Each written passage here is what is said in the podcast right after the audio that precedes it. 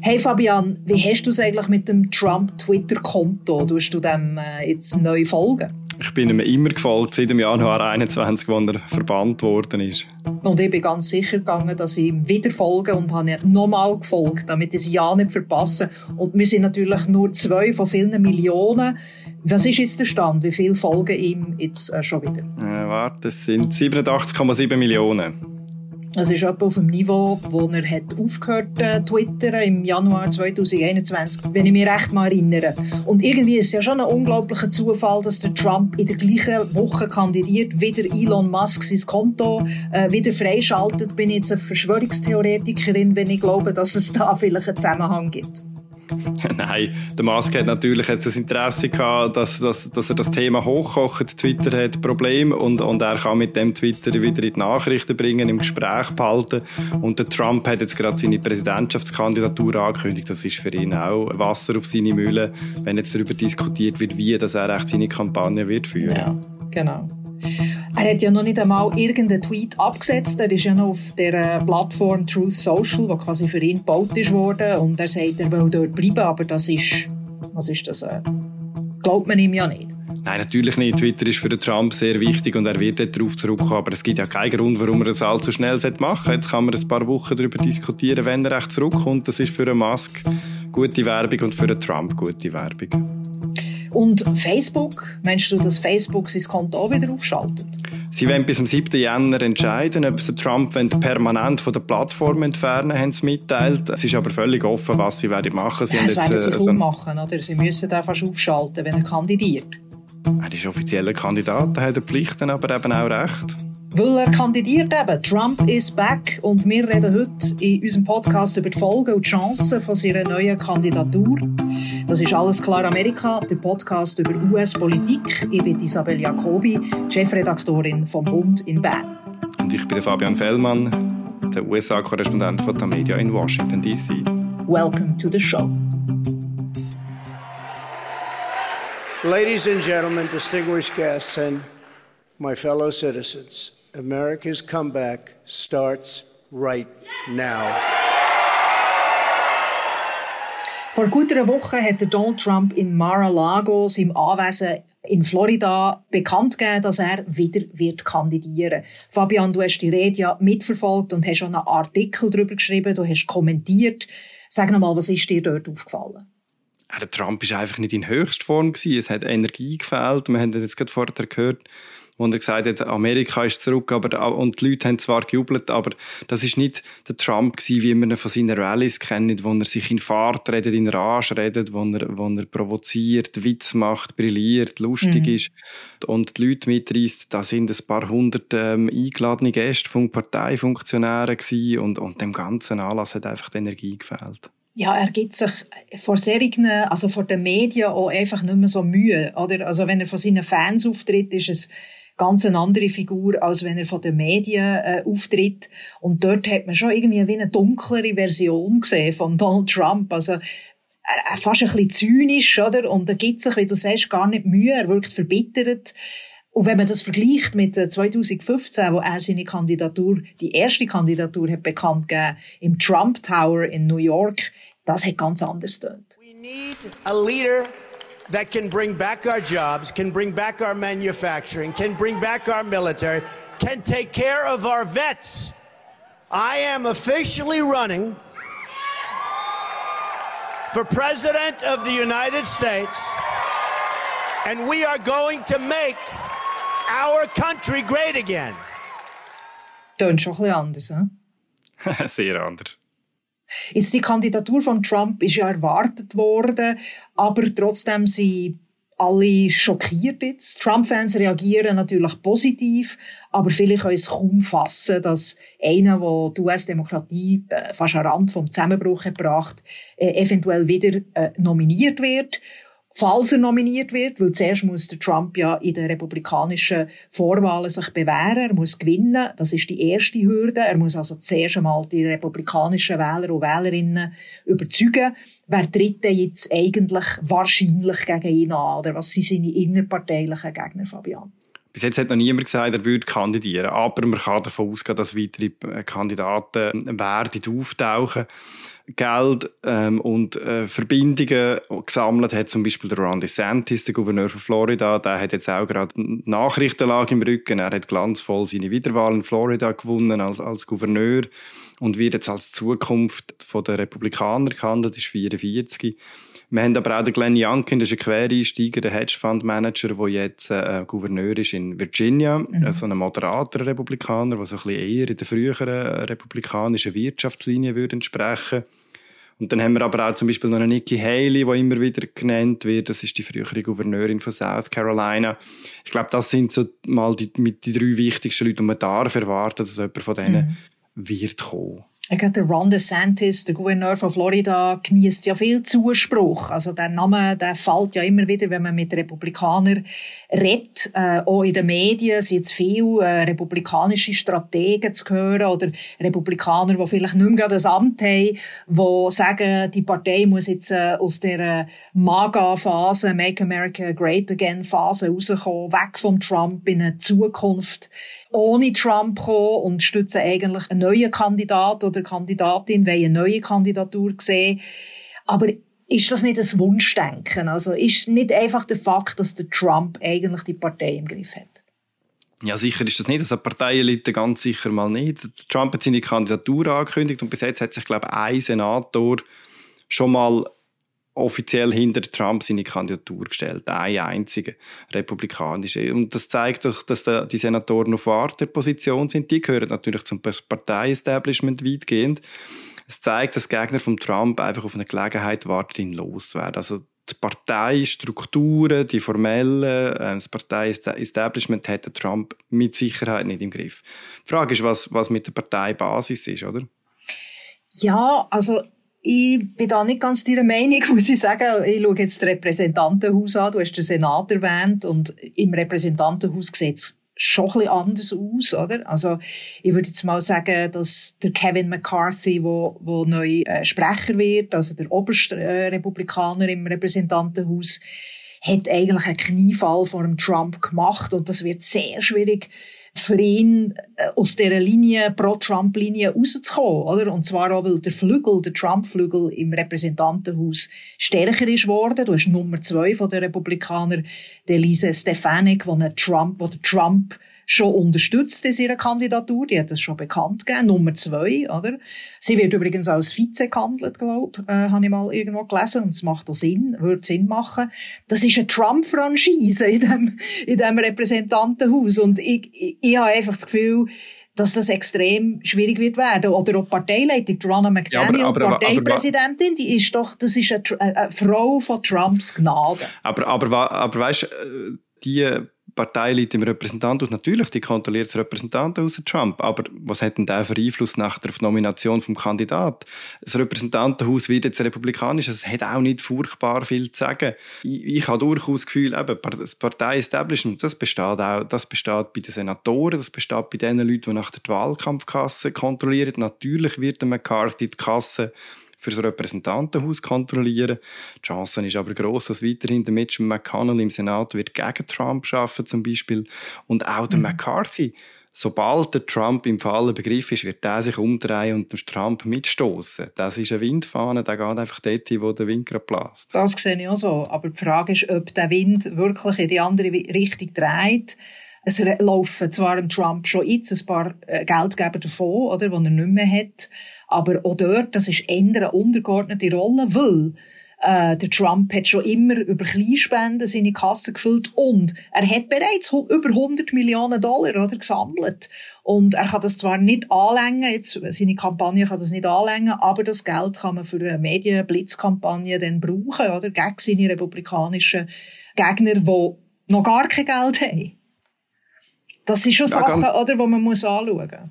Ganz so ist es nicht. Also DeSantis zum Beispiel hat schon gesammelt, der Youngkin selber ist, ist so reich, dass er könnte eine gute Kampagne selber finanzieren Aber ja, sie sind, im, sie sind im Nachteil. Ich habe den Eindruck, dass die grossen Geldgeber dann eben doch werden eine Rolle spielen, weil sie dann doch ähm, vernetzt sind, auch in der Republikanischen Partei, in den Staaten raus. Sie können, sie können eben dann, wenn es knapp wird, durchaus Züngli an der Waage spielen, habe ich den Eindruck. Und, und falls DeSantis die kann überzeugen dass der Trump jetzt verloren ist, dass der Trump die Vergangenheit ist und dass er die Zukunft ist. Dass er die republikanische Partei wieder an die Macht bringen kann. Mhm. also Chancen hat er auf jeden Fall. Mhm.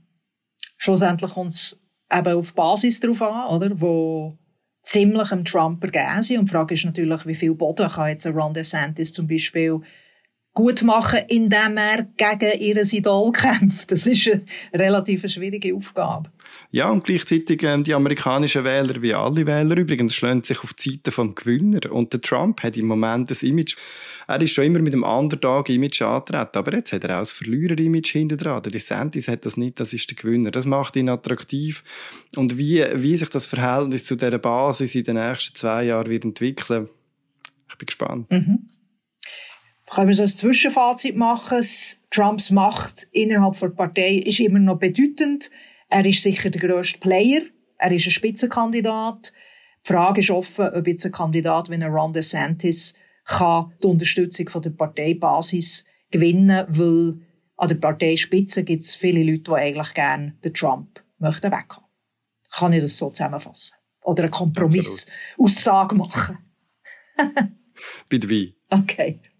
Was gibt es sonst noch, wo Trump im Weg stehen Gegen ihn sind diverse juristische Verfahren auf verschiedenen Ebenen am Laufen. Da ist mal das Justizministerium, das in zwei Fällen ermittelt, nämlich Trumps Rolle am Sturm aufs Kapitol und ähm, Versuch, äh, den Sieg von Joe Biden zu verhindern. Und zweitens die Dokumente, äh, die als äh, geheim klassifizierte Dokumente, die Trump hat aus dem Weißen Haus mitlaufen und in seinem Anwesen in Florida hat versteckt. Wird deiner Meinung nach, Fabian, zu einer Anklage kommen?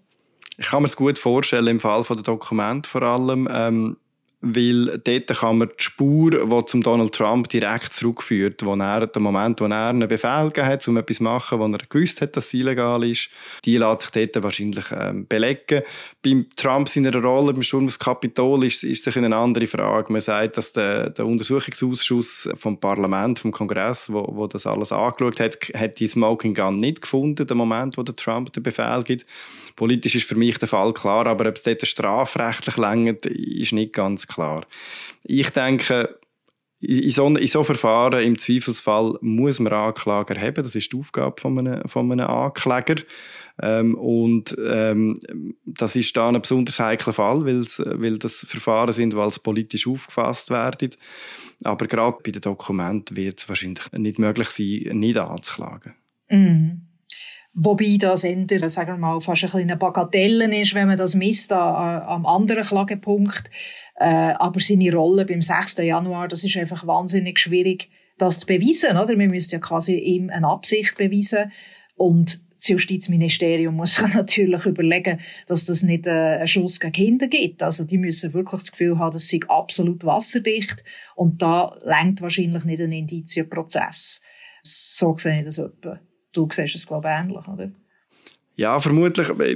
Ich bin hin und her gerissen. Ich finde, eigentlich ist es ja Aufgabe, oder der Trump seine Rolle bei dem Sturm aufs Kapitol, da muss man aufarbeiten, da muss das Land aufarbeiten, man muss sich da irgendwann auf eine, auf eine Interpretation von dem Ganzen einigen. Was ist das für ein Ereignis gewesen und was haben wir damit gemacht? Ähm, und ein Strafprozess könnte äh, ein Teil sein von so etwas und gleichzeitig wäre das etwas, was sehr, sehr politisch aufgefasst würde, oder? Also, also das, würde, das würde Trump als politischen Prozess verkaufen. Er macht es schon jetzt, und, oder?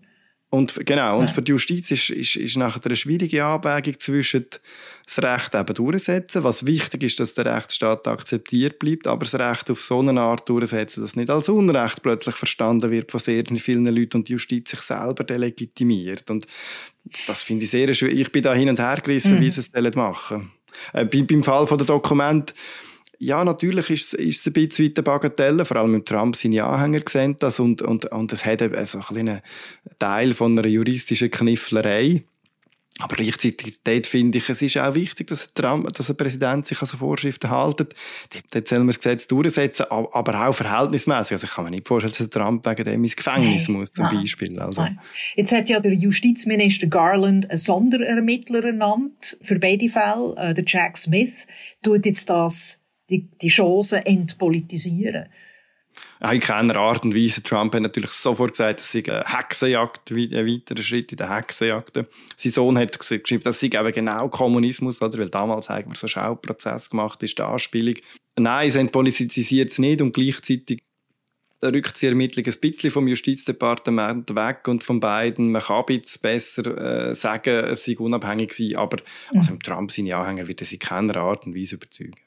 Ich glaube, die politische Befangenheit gibt es jetzt einfach, oder? Also das, dem kann sich ein Justizministerium eigentlich nicht entledigen. Und das ist wirklich ein Problem, oder? Also, äh, und das spielt wahrscheinlich im Entscheid, ob sie jetzt eine Nachlage machen, schon eine Rolle, ob sie es jetzt zugeben oder nicht. Oder die, der reinen Lehre würde es nicht entsprechen. Aber ich denke, das ist wirklich eine Realität. Das ist eine Realität, eben genau wegen, den, wegen, wegen dieser Gratwanderung zwischen das Recht durchsetzen, aber, da, aber gleich die Legitimation mhm. behalten. Was, wenn jetzt eine Nachlage käme im Fall von dem Dokument oder sogar beim 6. Januar, was würde das bedeuten, ich meine, für, also für den Kandidat Trump? Ja, natürlich eine Flut von negativen Schlagzeilen. Aber gleichzeitig, was es juristisch genau würde bedeuten, ist schon schwierig abzuschätzen. Er würde sicher den Prozess auf allen Ebenen versuchen zu verzögern. Bei jedem Verfahrensschritt. Das hat er ja bei Mar-a-Lago gezeigt. Nur schon die Frage, wer eigentlich Dokumente, wo man sicher, was das FBI sichergestellt hat, darf anschauen, haben sie sich können wochenlang streiten vor den Richter. Also, und die Gegner würden trotzdem probieren, ähm, das bei seiner Präsidentschaftskampagne äh, ins Feld zu führen. Würde sagen, ein verurteilter Präsident oder ein Präsident, wo Untersuchungen laufen gegen ihn, sind nicht tragbar, aber verhindern würde es wahrscheinlich weder seine Kandidatur noch seine Wahl, mhm. weil ja das Urteil von seinen Anhängern eben als politisch aufgefasst würde. Es ist ein Stresstest für die Justiz und ihre Akzeptanz. Aber die Trump-Kandidatur Trump verhindert es nicht. Mhm. Mhm. Ja, und in dem Sinn, was ist unser Fazit oder, von, von unserem Gespräch? Ich glaube, dass es, dass es sehr wahrscheinlich ist, dass der Trump nominiert wird. Ähm, ich glaube, dass das Repräsentantenhaus zu einer Art Wahlkampfmaschine wird äh, mutieren.